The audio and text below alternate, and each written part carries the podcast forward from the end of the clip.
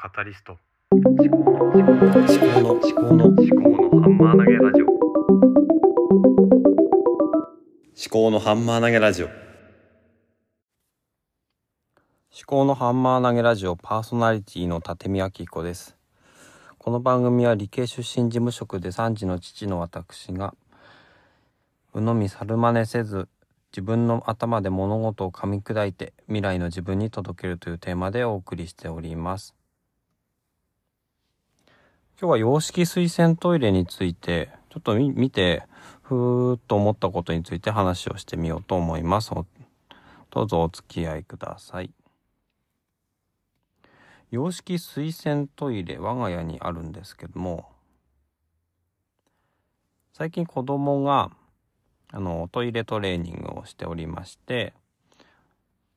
ろくさいの子供、ごさいの子供、さんさいの子供がいるんですけどね、まあ、上のふたりはもうなんていうのかな、トレーニングの時期は終わってもう自分でトイレに行くって言って、ただねトイレがね怖いって言ってて、ちょっとそこ課題だなと思ってて、それの後でなんとかしようかなと思ってるんですけども、まあそれはちょっと話置いといて、一番下の子ですね、さんさいなんですけども、まあ、トイレ行くって言って、で最近結構ねよくトイレに行ってくれるようになって、まあ、トレーパンとかは履いてなくて、まだおむつを一応履かせておいて、でただおしっこそこのおむつにする前に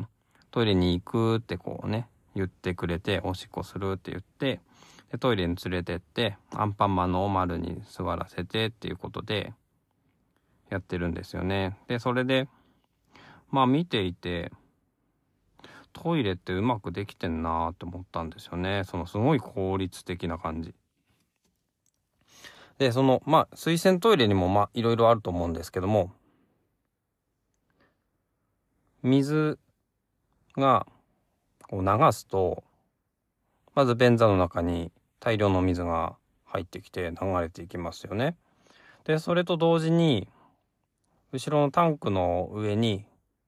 蛇口みたいなのがあって、そこから水が出てくるんですね。で、そうじゃないタイプのものも今はね結構あると思思います。便座だけで、で手を洗うところは別に壁の方にくっつけてあってとか、そういうトイレもね結構あると思いますけども、うちのはまあ昔ながらの便座の後ろにタンクがあって、タンクの上に水が流れてくる。その流れてきた水がタンクに溜まって、でそのタンクに溜まった水が次のトイレの時の流す水になるっていうね、そういう仕組みになってて、いやなんかねもうトイレって毎日毎日使ってるけども、もう何年も何十年も使っているけども、いや改めてよくできた仕組みだなと思ったんですよね。そのなんだろうな、もうトイレそのものがもう段取りの象徴のような気がするんですよね。もう次のために水を溜めておくっていうね。で、それなんで溜めておくかっていうと、多分ね、その、まあ、トイレのそのまあなんだ流すものっていうのは。結構一度に大量の水をドバッと勢いよく流していかないとこう流れていかないんだと思うんですよね。そのトイレの仕組みってねあんまりよく分かってないんですけども、あその、まあ、大量の水を入れてガーッと入れて、で下のうん浄化槽とか下水道とかに流していくわけですよね。でちょろちょろちょろちょろってで。逆にこう何ていうのかな、蛇口から出てくる水っていうのはある一定のこう上限の水量しか出てこないわけなんですよね。だからあらかじめこう溜めておく必要があると。だからこう後ろにタンクがあって、でふと思ったのは、あれタンクがないトイレってどうなってんだろう。すごい勢いで水が出るようになんか設計されてんのかな。タンクがないトイレとか、まあ、あの和式トイレとかもありますけどね、レバーを押すとガーって勢いよく出てくるけど、あれはまたあれで、どっか別なところにタンクが隠れてるのかな。水道の水圧って多分限界あると思うんですけどね。うん。あ、その辺はちょっとね、考えが至らないところではありましたけども。まあ、とにもかくにも洋式水洗トイレ。えー、まあ、手を洗えるですよね、タンクの上のところ。まあ、そこで手洗うこと自体どうなのかなって思ったりもするんですけどね。タンクの中がこう汚れないかなとか思ったりもするんですけど、まあそもそも